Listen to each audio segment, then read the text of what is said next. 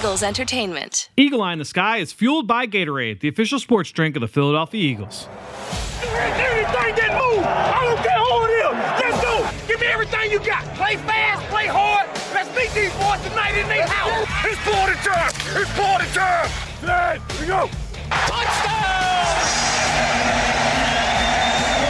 You're listening to the Eagle Eye in the Sky podcast. Now here's your host, Fran Duffy. That's right of the week, and we're continuing to get you ready for Eagles Cowboys as the Eagle Eye in the Sky podcast, fueled by Gatorade, continues. I'm Fran Duffy, and as always, I think we've got a great show for you here on episode number 384. At the top of today's show, we've got Chalk Talk, where I chat with my buddy Ben Fennell, where we catch up and share our thoughts on this Eagles' upcoming matchup against the Dallas Cowboys and really the status of this Eagles team moving into the postseason. After Chalk Talk, we will then transition to Scouting Report, where we focus in on one of the impact players for this Dallas Cowboys defense, and that's cornerback Trevon Diggs. He's been a little bit of a polarizing figure in the NFL bubble that we live in in recent weeks. We'll get into why in that segment. Then, to close out the show in Foe Focus, I chat with one of my favorite voices covering this Dallas Cowboys team. That's Bob Sturm with The Athletic. Bob and I talk about this Cowboys team and not only preparing for this week, but as they head into the playoffs as well. We'll get into that towards the back end of the show. Before we get there, a couple things I want to make sure we hit on. Number one, as always, make sure you head on over to our Apple Podcast page, leave us a rating, leave us a review, leave us a comment. If you've got a question about this Eagles team, we will answer it. We're going to do that a little bit later in the show. And while you're over there, make sure you ch- check out the Journey to the Draft podcast. Myself, Ben Fennell, Dane Brugler, Ross Tucker, Eric Galko, a number of voices that we rotate on a weekly basis covering the top prospects you need to know in the upcoming NFL draft.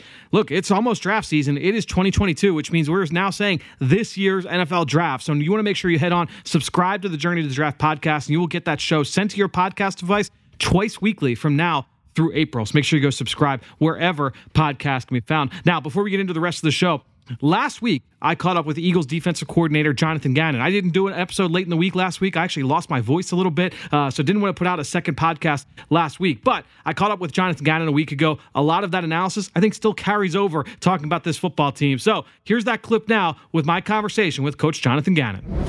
Coach, thanks so much for joining us. Thanks for having me. Let's get to it.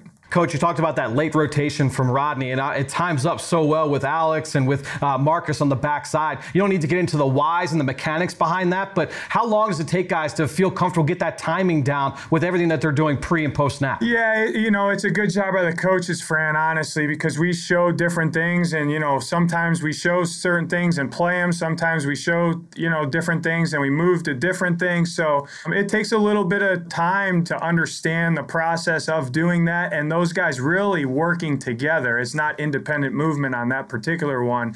It's, you know, all seven guys, Avonte even on that last one, he started inside, went outside, but that's the back end being coordinated together. Yeah, all these defenders all, all on a string. And I want to also ask you about Rodney McLeod just individually. We had Jordan Mailata on the show last week, and he talked about Jason Kelce, how he makes everybody right. And we've had defenders over the years that have said that about Rodney, that he's been that guy on the back end of the defense. So what has been your experience with Rodney? Uh, obviously coming coming into the onto the field late, uh, coming back from injury. Yeah, I mean, you know, he's everything that I look for in a safety. The first thing is reliability. He's in the right spots. He plays the coverages the right way. He knows how to insert in the run game. He never busts a gap. He brings a physical presence, a physical element to the defense because he's a true hitter. Some people tackle, some people hit. He hits. And, you know, he's got good ball skills. He can cover, and he's so emotionally stable back there. You know, I talk about all the time when things aren't going right in a game because they never go right all the time in a game. He's that calm, contagious presence of the defense where, you know, hey guys, settle down. Let's just play our game and we'll be fine. So I appreciate that about him. Yeah, and that play, a, draw play, like you said, I thought the Giants tried several screens, several draws, different plays that uh, try and negate a strong defensive line. But all game long, that defense was able to really hold strong against those concepts. Yeah, they they play from from every guy that that put on a jersey and played in that game. They all played. They really made a contribution to help us win that game. So it was good to see, and that's what we expect from them because that's a really good room in there. Tracy and Wash do an excellent job with those guys. They take take the coaching. You know, I always talk to them about motor and mean, which all those guys that would not want to fight in a bar. And um, it, it's good because they're doing a really good job helping us win games. Coach, last question for you, just about the late in the game, being able to get some of those deep reserves uh, into the football game. You talk about Cameron Malveaux and Andre Chachere, and you just go right down the line at all three levels. How invaluable is that? Understanding that you may need these guys over the next couple of weeks with everything going on. Yeah, huge, Fran. Reps are gold, especially game reps. So it was good to see everyone get in the game and play well. And some guys made some mistakes, but we'll learn from those mistakes, get them cleaned up. Some guys played extremely well. They helped us win that football game. But we always say if you're up on game day, you got to be able to go in there and function and play winning football for us. And the way you get that done is getting reps. So you got to learn on the job. And they all did a really good job. It was good to see some of those guys flying around out there. Now, for that entire segment, which is a big film breakdown segment, that's last week's tape study, which you can go find right now over on PhiladelphiaEagles.com, the Eagles mobile app, the Eagles YouTube page, wherever you get your Eagles video content. That said, let's uh, get the rest of the show rolling. Excited to catch up with Ben Fennell. It's time for Chalk Talk. Let's get down to business. It's time for Chalk Talk. All right, I'm excited to get into this here with Ben as we uh, start Chalk Talk. And Ben, um, an interesting game uh, to preview this week on Eagles game plan because uh, this is a matchup where the Dallas Cowboys, uh, it sounds like they're going to be playing a lot of their starters with so much up in the air right now with the Eagles roster, tw- you know, a dozen guys on the COVID 19 list as we record this. Uh, we'll see exactly who's going to play, who's going to not. And with all that up in the air, uh, you and I were trying to decide how are we going to produce Eagles game plan this week a few days ahead of the game uh, made it kind of difficult. But that said, plenty to talk about with this team as they clinch the playoffs for uh, you know in Week 17. Look, this is a team that started two and five. We did not really anticipate that this was going to be the way that this season was going to go, right? So I'm interested just to kind of get your thoughts looking back uh, on these last couple of months, um, just where the, how far this team has come. Yeah, it's great to see them rebound after the frustrating start and kind of find their way with their offensive identity. And it's been great to watch this team kind of come out the other side of it. You know, they're on a four game winning streak right now of one, was it six of seven? A couple of heartbreaking losses in there too. I thought, you know, that Charger game was winnable and a couple other theirs. Obviously, that giant six point loss is a tough one to swallow too. But four straight wins since then. We got the Cowboys this week. Not a whole lot to play for as far as playoff seeding and alignment. So creates a little bit of kind of gamesmanship with who's going to play, who's not going to play. Remember, there is an outside chance we do see the Cowboys in the first week of the playoffs. Right. It's, a, yep. it's a small window, but there that just creates a little bit more gamesmanship, and you obviously want to make sure all your guys are healthy. And if you could give them a couple extra days at this point in the season, where the rookies are feeling that wall of the long season for the first time in their lives, the veterans creaks and cracks and aches are starting to come up a little bit here. If you can just give them that extra week, extra couple days, it goes a long, long way, not only physically, but mentally too. And then the, the other big thing, and we talked about this earlier in the week with Greg, and I'm interested to kind of get your thoughts on it too. But look, this game against Washington, uh, it was not always pretty. Uh, it wasn't pretty for a good chunk of this game, and uh, it had the Eagles had to kind of get out of that formula a little bit. They weren't rushing for you know 195 in this game and three touchdowns, right? So they, they had to find another way to be able to run the or to be able to get this win because they weren't running the ball as effectively. Uh, what did you see from this performance from this Eagles? We'll stay on the Eagles offense. What did you see from this performance, whether run game focused and also from Jalen Hurts? Yeah, you know, it was actually a performance where the run game was defended really well, as expected from this really tough Washington defensive line and front seven. They give you very little in the run game, which has been our bread and butter. So it's kind of interesting to see a team essentially, Fran, tie one of our hands behind its back. You know, we only had one run over 10 yards that was outside of some scrambles by Jalen Hurts. So not clicking on first downs, suddenly the emphasis on third downs becomes that much greater and to turn the page over to the quarterback, Jalen Hurts. I thought he was outstanding managing the game on early downs. And then when he had to make a play on third down, he showed up, whether in structure, extended play, making plays with his legs. And those three kind of hits right there for Hurts the arm, the added structure, and then creativity as an athlete just different ways in the tool bag to beat you on third down, which you're going to need in this league.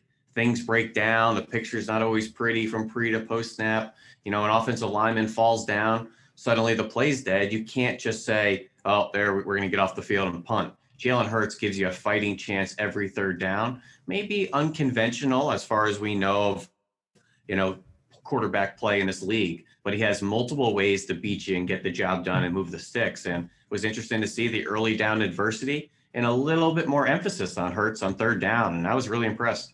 Yeah, and I think that's the big thing to talk about when we you talk about the, the change in the offensive identity midseason and uh, what that's done for Jalen is that it's really kind of allowed uh, you to be able to get a, a deeper uh, look into his evaluation and his development because the game's not on his right shoulder every single week. He's he's not dropping back to throw 40, 45 times every single week. And so uh, some of those mistakes that a young, inexperienced quarterback w- is going to make in this league, they get kind of hidden a little bit. And what that does, and you and I talk about this all the time, confidence really kind of breeds development as those guys start to get uh, a little you know they start to feel themselves a little bit more they're starting to have more success uh, the offense is moving the ball well, all of a sudden, you know, maybe that accuracy gets a little bit better. You feel a little bit more confident in everything that you're doing, whether it's going through your progressions, making a throw with a defender draped all over you. That's the human element part of the player uh, development that I think is really important. I think we are seeing that with Jalen Hurts, where hey, I'm only dropping, I'm going to drop back to throw uh, 22, 25 times a game tops. All right, well now, you know, if I if I make a mistake here on this drive,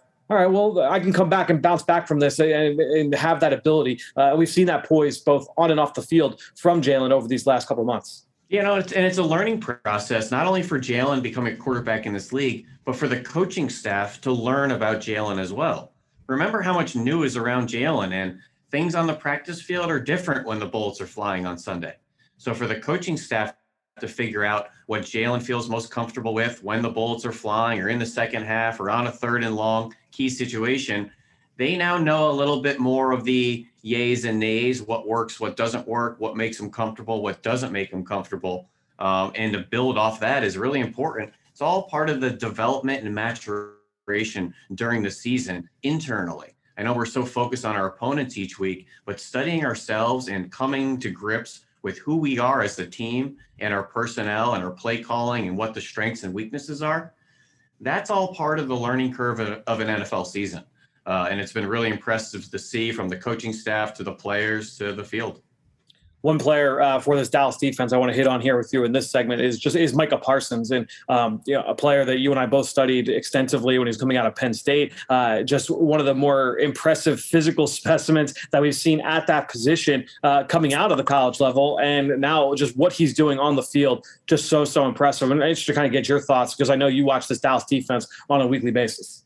Yeah, this defense looks completely different in 2021 after their almost historically bad year last year. They have a lot of new parts, and it starts with our first round pick, Micah Parsons, who they've gotten a lot of production out of in a variety of ways. So credit to Dan Quinn, the defensive coordinator, for finding different uses for this really unique player. And he's not just an off-ball backer. He's not just an outside backer. He's not just a pass rusher, defensive end. He's doing everything, and they're finding ways for him to contribute in a variety of ways.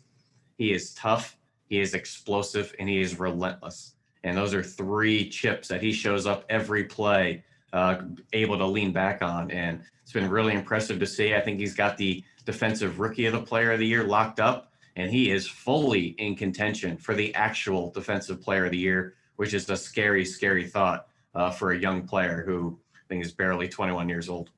And I think the big thing, look, Dallas leads the NFL uh, in stunts. Uh, they're by and like by a pretty wide margin. They're in terms of stunt percentage, uh, and a big part of that is Parsons, and uh, that's kind of leaning into his strengths, right? His his movement skills. He's not a, a pure technician at the top of the rush, right? I mean, he, he hasn't been a full time pass rusher uh, since he was in high school. So, hey, how is he going to win? Let's just get this guy on the move and just find ways for him to get those one on ones in, in, combination, what's the number one trait of Neville Gallimore? What's the number one yep. trait of Osa Odighizuwa? Yep. Flying off the ball. Which, if you have defensive tackles in TE games where that tackle's going first, getting vertical, initiating the threat up the field, and then looping an end around, you know what a beautiful combo to have a first step defensive tackle initiate, and then a big Micah Parsons loop around with his explosive change of direction and explosive pursuit speed, explosive closing speed what a beautiful combination there. So they're finding a lot of fun ways schematically to get the most out of uh, number 11 there for uh, Dallas. And it's an easy way to transition into one of my big takeaways from the the other side of the football, from the Eagles defense going up against Washington. It's something I actually highlight this week on Eagles game plan is some of the new things we saw from the third down pressure package from the Eagles. And look, in this game, it was Genard Avery and Patrick Johnson. A couple times, uh, Patrick Johnson's out in the field. It resulted in a couple sacks, and I broke down those two sacks uh, for uh, for Eagles game plan this week. And uh, one of them came on, on one of those stunts inside with Genard Avery. Uh, he comes in as the pinner. You get Hargrave looping around, but uh, just continuing to see different layers, different schemes to the pressure uh, package that we've seen here from the Eagles defense. Yeah, from a variety of fronts, whether it's their down four that can win. They're going with a lot of odd fronts lately with some sim pressure, guys mugged up in the B gap. Could be linebackers, could be the defensive ends. Seeing a lot more Fletcher Cox lined up outside, and Genard Avery is all over the place. 58, maybe lined up over the slot. He may be blitzing from depth. He may be mugging the A gap. He may be in the B gap. He may just be a defensive end. He is a fun, fun player to walk, watch. He's a very unique body type. But when he's playing fast, confident, and let loose, man, he flies around the field and he packs a punch when he gets there. He's kind of been that chess piece to make this all tick as far as the exotic pressure schemes. But Josh Sweat, so impressed with him, especially on Sunday, and his technical ability to rush the passer. Literally, you have to slow down every step of him because it's very technical, it's very deliberate. He's long, he's loose, and it's fun, fun to watch, especially in the second half of games or teams are behind. They can just pin their ears back and have a lot of fun, whether it's the pressure schemes, the one on ones, moving guys around, getting the young guys off the bench.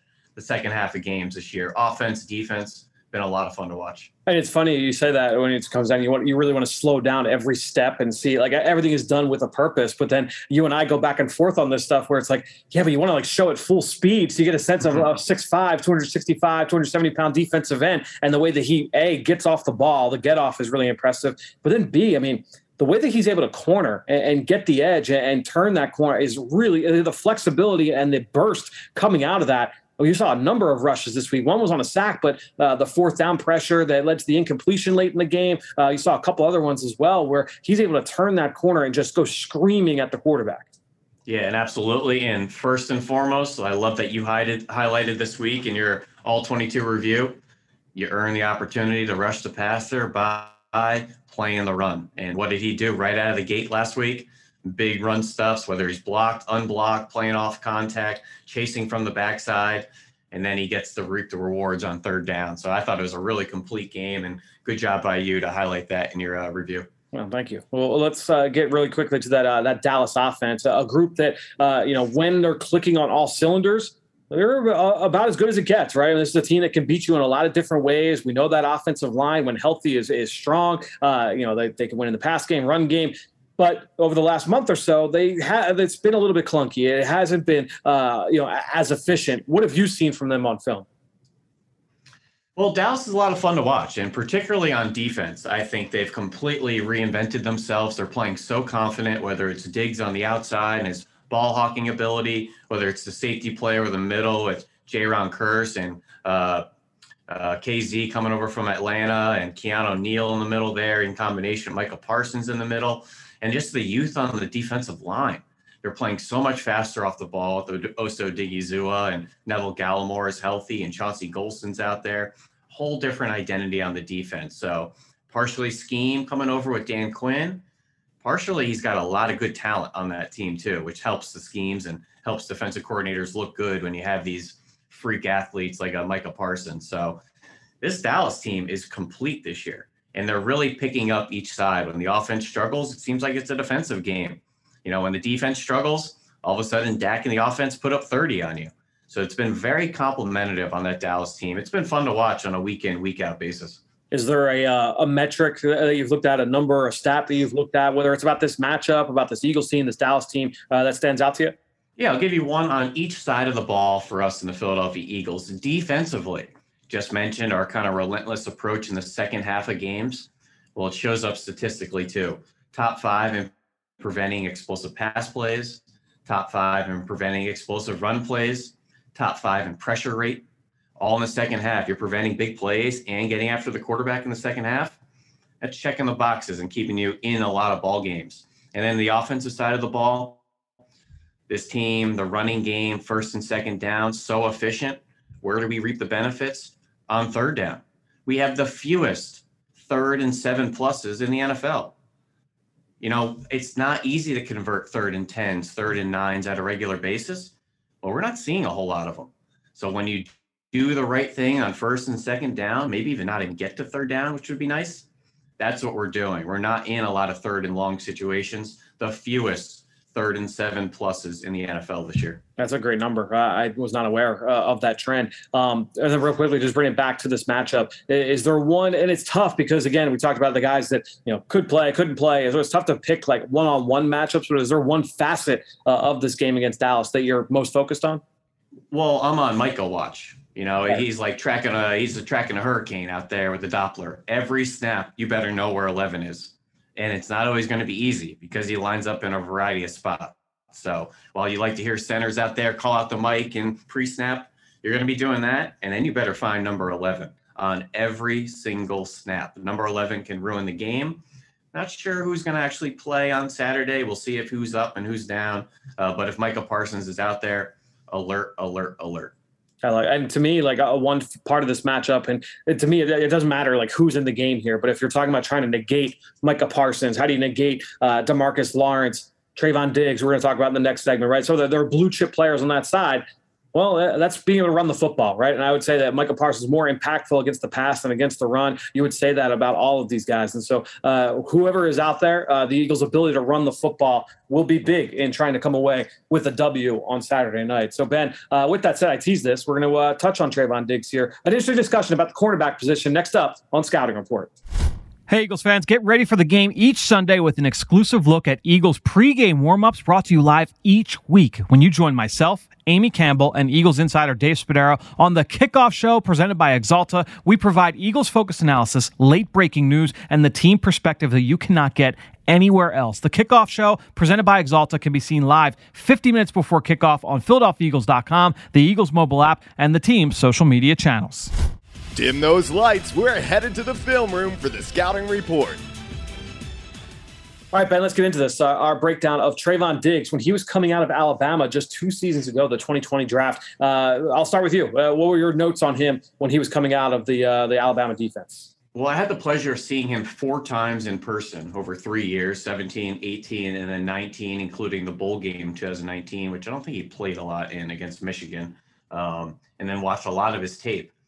And the interesting thing with him, and I have it right at the beginning of his report for him four star, wide receiver prospect, brother of Stefon Diggs. This guy came to Alabama as a high recruit with a flashy big brother in the NFL. He got switched to defense, and then he was benched. And not transferring now, Fran, I now write as a point of endearment on some of these reports for him to be a high level prospect, switch sides of the ball, then get benched, which obviously you switch sides of the ball, you're then playing catch up and learning your new position and doesn't always go great. You know, it's tough to switch sides of the ball. I think we sometimes think it's so easy for these athletes, which some of them make it look easy, but not transferring is now a point of endearment. And I'm just happy he stuck it out, rode through the storm, and ended up being you know a fairly high draft pick and he's finding his way through the storm in the NFL after kind of a rough start to his NFL career and now he's showing off all that ball hawking ability and how he could be a game-changing cornerback but he was obviously tall long very physical excellent jam to stay on top of receivers and disrupt in the route disrupt release points really good against larger wide receivers. Found the ball most of the time uh, had a lot of diverse coverage responsibilities at Alabama, a lot of press man, a lot of zone match stuff where he has to kind of react in a post snap. Fights for space on in breakers. If you're running a slant on him, it's not just a my ball attitude. It's that's my spot. That's my grass. And it will always challenge the catch point there. Had the strength to squeeze receivers to the sideline. Now, listen, they tall, upright, big corners, typically a little stiff changing directions, typically a little tight hipped, typically you know, a little bit struggle to get in and out of breaks sometimes from off coverage uh, or to flip his hips. Um, but he was a guy that was really tough to get completions on. Only allowed three catches of 20 or more yards his final year. So he was a guy that was pretty stingy to get some uh, big plays against. I think Ja'Marr Chase beat him in 2019 a few times that uh, were kind of the biggest licks he had taken. But a few injuries here and there, some nice special teams play. Uh, I'm not sure if you have anything to add on his report there.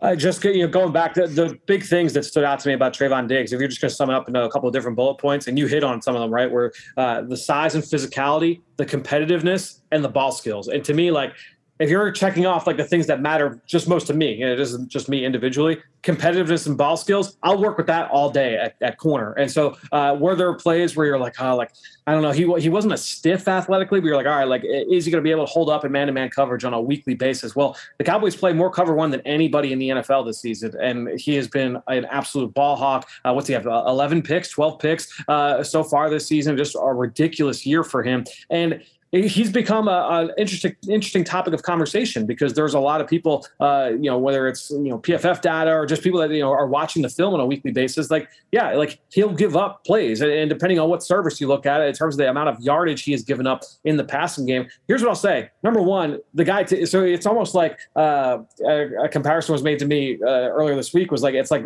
yelling at a guy who hits 50 home runs in baseball that has so many strikeouts. Like this guy can gets the creates the big play, gets the ball back on offense. That's huge, right? But then number one, uh, or number two rather, going back and watching the film just of the last month. I was I went back and just watched all four of their games from the last four uh, from the last four weeks.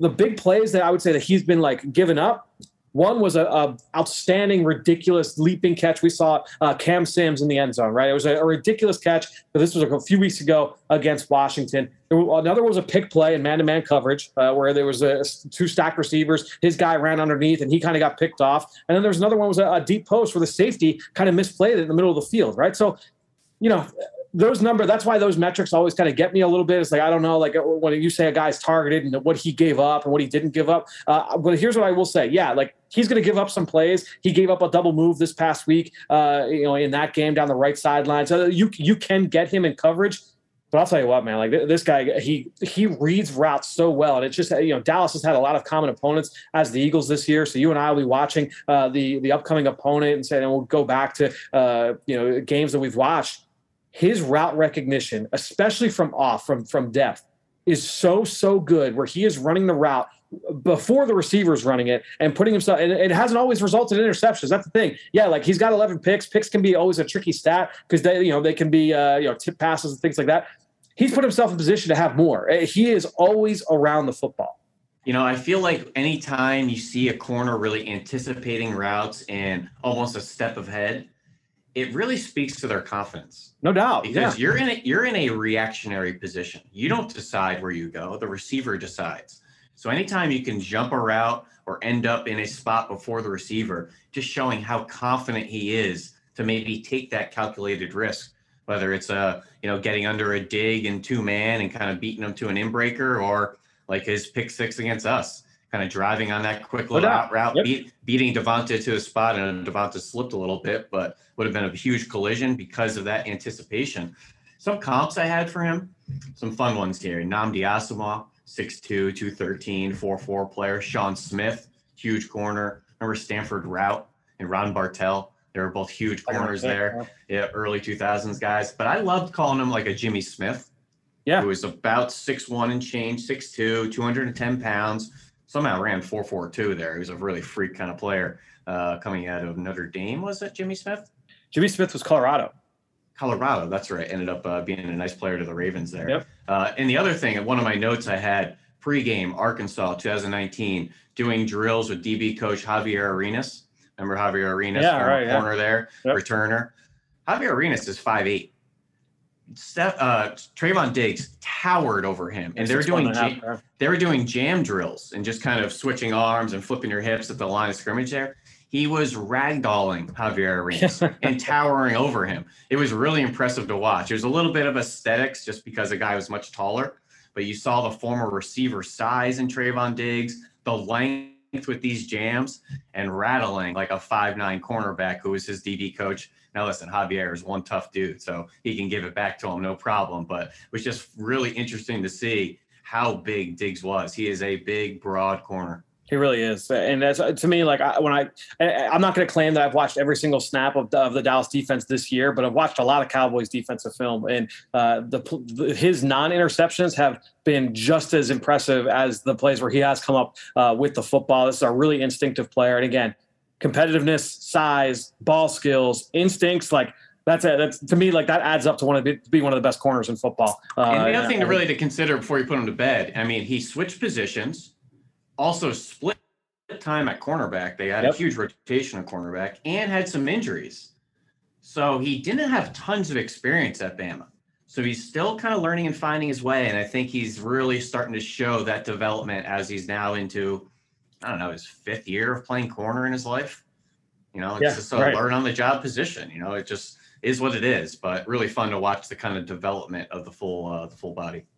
No question. It's one of the things that, that makes him a, a, really interesting player. And only in year two uh, to watch a, a, player that's going to be in the a thorn in the Eagles side here for the next handful of years. Well, Ben, uh, this was fun. We'll be back uh, later this week on the Journey to the Draft podcast. Make sure everybody goes and checks that out wherever podcasts can be found.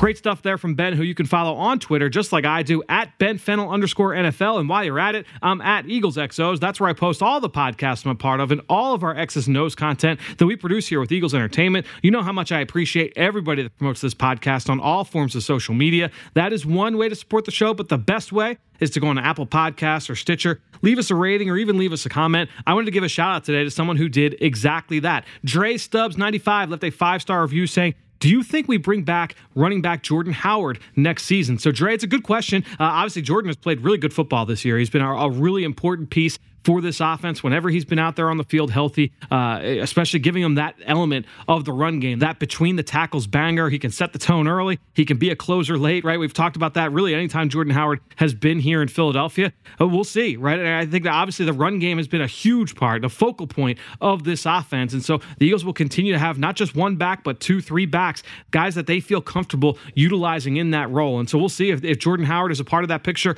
moving forward or not. Um, but he's one of a handful of impending free agents here this offseason. So, good question there from Dre. One of the things I'll be following early on as we get into March and April here this spring. Uh, great stuff. Great question there from Dre. Appreciate everybody that has left some reviews uh, on our podcast platforms, whether it's Apple Podcasts, you can do that on Spotify now. So appreciate everybody that has left us your support wherever you listen to the show. That said, let's wrap up uh, with our Foe Focus segment. It's time to catch up with the Athletic's Bob Sturm. What's this matchup look like from the other side?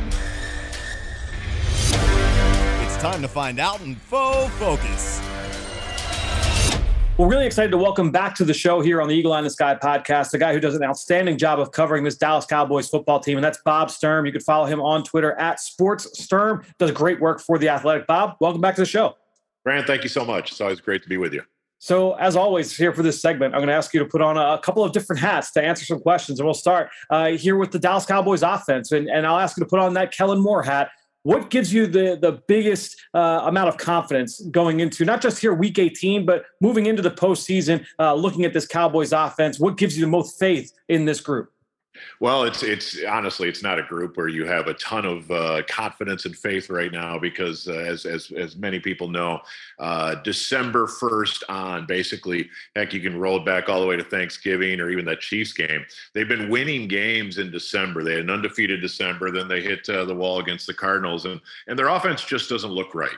Uh, the offensive line isn't good. Uh, despite its reputation, they're not running the ball well. They, there's obviously Ezekiel Elliott questions.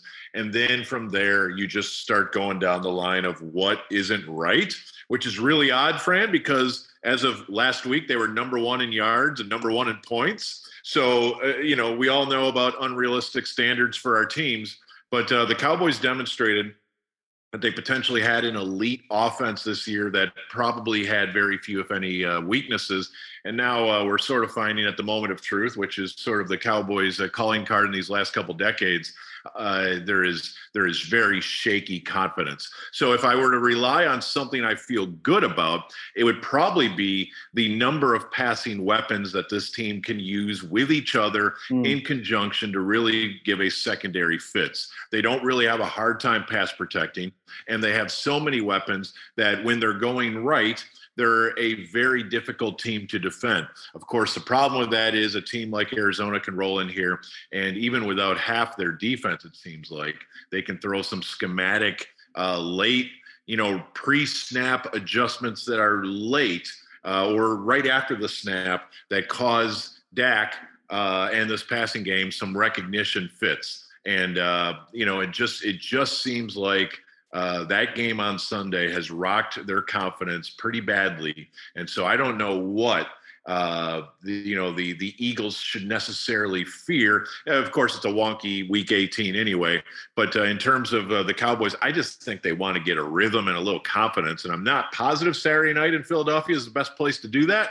But uh, but but I think that's their goal, and that has to be their calling card moving forward into the playoffs when you look at this team's performance over the last month, do you feel? And obviously, we know how this goes. Uh, that quarterback, uh, you get a lot of the a lot of the blame when things are going wrong, a lot of the praise when things are going right. Do you feel that Dak Prescott uh, has gotten too much blame, not enough blame, or Goldilocks like right in the middle, right where that in that sweet spot? Yeah, well, he's certainly not blameless. Uh, at the same time, they are so bad right now at running the ball on first and second down, and we know in this league that uh, that is attached to everything.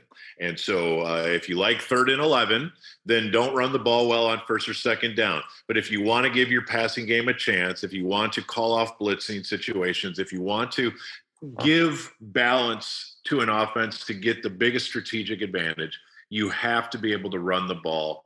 Uh, and, and, you know, that's what Dallas has done for years. And so to enter this game as clearly the second best running team in this game, you know, it's it's it's a shock to everybody. Of course, uh, it, it certainly calls into question the payroll, the contracts, the the big offensive line.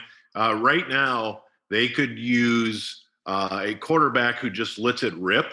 And and Dak, I think we've seen in the last six weeks, is now a little bit tentative in his reads, and therefore turning into a little bit of a check down machine because he doesn't quite trust what he sees with his eyes and I would imagine a lot of that is because everything around him is starting to look a little bit uh, um, malfunction, malfunctioning in some ways, uh, technically broken, if you will. And that's that's not a good sign of full of confidence heading into the postseason for sure. No, certainly not. Well, let's go over to that, defensive side of the football, a unit that has been one of the bigger surprises in the NFL this season with the way they've turned things around. So I'll ask you to put on your Dan Quinn hat. Uh, what is the biggest strength on this defense? What gives you the most most faith, not just going into Saturday, but uh, into the rest of the playoffs? Yeah, the reason they can beat anybody in the playoffs is the fact that they have three elite athletes in their front. And so when you can add Micah Parsons and Randy Gregory to what we already know Demarcus Lawrence brings to the table, uh, it absolutely changes everything. They are attacking defense, but they don't have to blitz a ton. But when they do, it's usually Micah Parsons who is obliterating, of course, anything in his path. Never seen a rookie like this. And of course, uh, you know, as we uh, waited to go on the air, of course, the, the COVID list came calling for him. So I don't know about his availability here. But in terms of in the playoffs, if uh, Arizona sees him again, if uh, Aaron Rodgers sees him again, or whatever the case may be, uh, I, I, think teams are very, very concerned about the ability of Micah Parsons, Randy Gregory, and Demarcus Lawrence in any order, by the way. Uh, it's kind of one of those deals. Who do you want to stop? Okay, the other two are going to kill you. So that situation makes them a real contender in my mind because they've never had that, as you know. They, uh, they've never had a defense you had to worry about. So if the offense can find rhythm, the defense can now keep them in games. They absolutely did not stop Kyler Murray, but I think if you look at that tape, you would see Kyler was bothered quite a bit. He still made enough plays. He's a special, special matchup problem that you can't practice against. But but I really think uh, in general, uh, this Cowboys defense is better than it's been for several reasons, but in particular, number 11 right there in the middle of the field is insane in the last segment, we talked about Trevon Diggs, and he's been a little bit of a lightning rod for uh, both praise and criticism, especially over these last couple of weeks. Uh, I'm interested to kind of get your thoughts watching this team as closely as you do. What, are, what are your thoughts on Diggs and uh, just where he kind of rests in the, the echelon of corners in the league right now? Well, this will never get me on the air with Stephen A. or Skip Bayless, but I'm going to take a somewhat uh, medium position on Trevon Diggs. He's very talented. Uh, he obviously is a ball hawk. He, he has some Marcus Peters in him, if you will, uh, where you, if you if you like the good, you'll love him. If you love run support, uh, you'll have some real issues. And if you love, fall, you know, if you're concerned about a guy falling for double moves, that's him as well. So in general, when I see Trevon Diggs, I see the best corner the Cowboys have, but also somebody that the opposition is not scared of attacking. They actually draw things up in their game plan, very high in their game plan as well, where they want to see if they can get him to eat the cheese. Washington did it on their first play from scrimmage the night after Christmas, which is let's attack Trevon Diggs with a double move.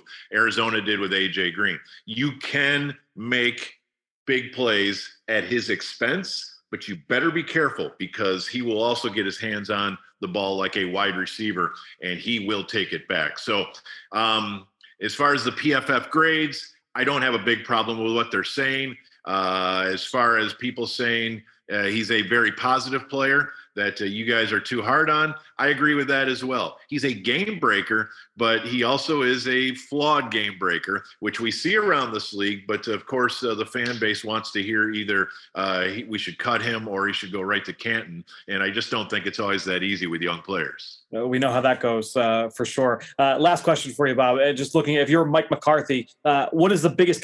My guess is we probably talked about this at some point in this conversation. The biggest concern for this team moving forward.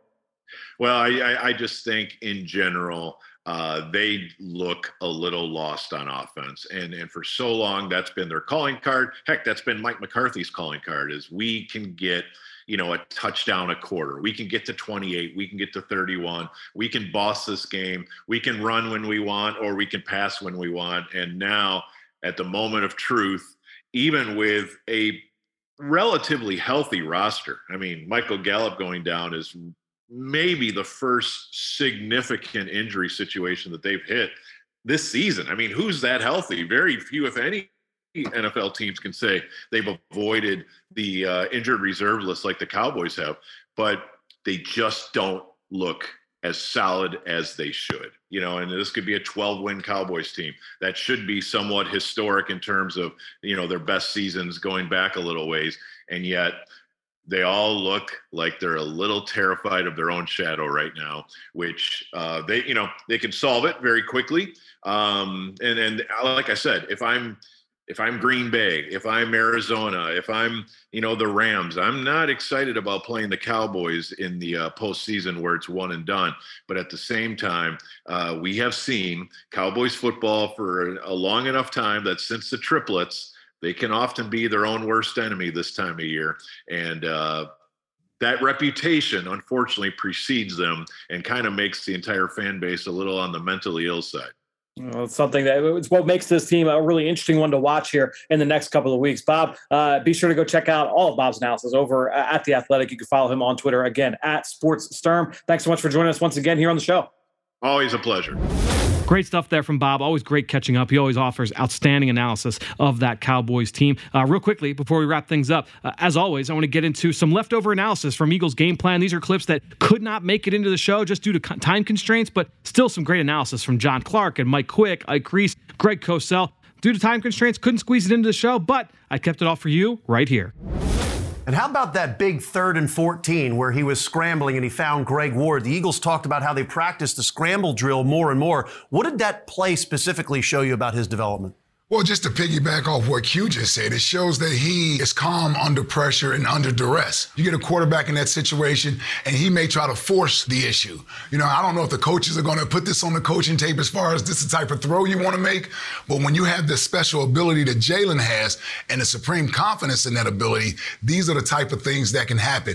The one thing I noticed about Jalen in this game, you've really seen it throughout the year, but I think even more so in this game, is he has a quiet, competitive fire to him and it's infectious to his teammates. Yeah. It may not be an outwardly display like it is with some other players, but his teammates can feel it, and he certainly displays that out there on the field. That's what that play represented to me. And he was fired up in the locker room yeah. afterwards. How about the offensive line? The Eagles have been leaning on them with the running game, especially second half of the season. But you saw them even switch up the type of runs mm-hmm. that they had in Washington in the second half. Talk about the inventory that Jeff Stoutland has and the the dynamics of all the different runs they can go with. I, I think that's what makes it so difficult for defenses and what makes this team the number one rushing team in all of football. The fact that they can hit you in so many different ways outside, inside, quarterback powers and quarterback runs. And then when the play breaks down, you have a quarterback who can make something out of nothing. That really makes it difficult for any defense. Yeah, and you need that versatility when you have the style of runners that we have, right? When you look at whether it's Miles Sanders when he's in there, Jordan Howard, Boston Scott, these guys are really three different types of runners. So sure. when one guy is going to be featured, you have to have the blocking style that features their running ability. And that's what I love about this offensive line is the versatility to whether run in between the tackles, pull guys, or run guys on the outside. They can adjust to the type of runners that we have. Josh Sweat, to me, has played exceptionally well over the last month. When he lines up outside in a wide nine alignment, in a pass rush situation, he has shown that he is one of the best edge rushers in the league. Fletcher Cox has played extremely well inside, along with Javon Hargrave. Well, and when you have the linebackers as your leading tacklers, that's a good sign. Yes. So it's Alex Singleton and it's TJ Edwards leads his team in tackles. But when I look at this defense, I like the fact that in games, they're making key adjustments that are shutting teams down. If you go back to the last game, Washington, they scored 16 points in the first half. They didn't score in the second half. And a lot of that is because of the adjustments that were made in the second half. And we've seen that over the course of the second half of this season, those in game adjustments where they're taking away what the offense is doing early in the football game and shutting them down late in the game. Big, big difference in the football game. And Rodney McLeod had a great homecoming to yes. Washington area. Uh, well, both, that... both those safeties, yeah. both those safeties played down at University of Virginia, That's and right. so they both had a homecoming. Yeah, and Rodney McLeod was a year removed from his knee surgery, year to the week, yep. and he said he was starting to feel himself again. How important is that steadying influence from Rodney McLeod in that secondary? It's big time. I mean, it allows Jonathan Gannon to dig deeper into his playbook. Rodney McLeod has seen a lot of offensive formations. He understands down and distance, in-game scenarios. He can relay that to the other guys. That's a big help for guys like Darius Slay because you got a quarterback in the secondary that can direct traffic. You know, Anthony Harris has played for Jonathan Gannon, so he understands his defense as well. I think that's another reason why you've watched this defense continue to get better. When Rodney McLeod got back into the lineup and now he doesn't have to worry about dealing with lingering injuries, he can play fast and free. We're seeing the type of player that we watched grow here as a Philadelphia Eagle over the last six years. Rodney McLeod has been a big difference maker. And again, be sure to check out Eagles Game Plan. It goes up digitally on Friday across all Eagles channels. Or if you live in the Philadelphia area, NBC 10. Special time this week 12 p.m., 12 noon on Saturday. Obviously, we had to change the time uh, with the game being moved to Saturday night. So great stuff there to everybody that was on this week's show. Bob Sturm, Ben Fennell. Uh, we had Greg Cosell earlier this week. Obviously, uh, Jonathan Gannon, uh, he, him uh, sharing some time with us last week as well. So thank you to all of them, and thank you to all of you out there as well for your continued support of this show and all the rest of our podcasts here with Eagles Entertainment. That being said, I think that'll do it. Another show in the books here on the Eagle Eye in the Sky podcast, fueled by Gatorade. For everybody here at the NovaCare Complex, I am Fran Duffy. We will talk to you next week. When the clock hits all zeros, the game might be over, but the action is not. Join us for the post-game show presented by Rico for instant reaction. Watch live as Coach Nick Sirianni and Eagles players come to the podium and meet with the media. We will make sure you do not miss a word. Myself, Ike Reese, and Gabriella DiGiovanni will also break down the game live at the desk and hear from Eagles insider Dave Spadaro to get his thoughts. The post-game show presented by Rico can be seen on PhiladelphiaEagles.com, the Eagles mobile app, and the team's social media channels.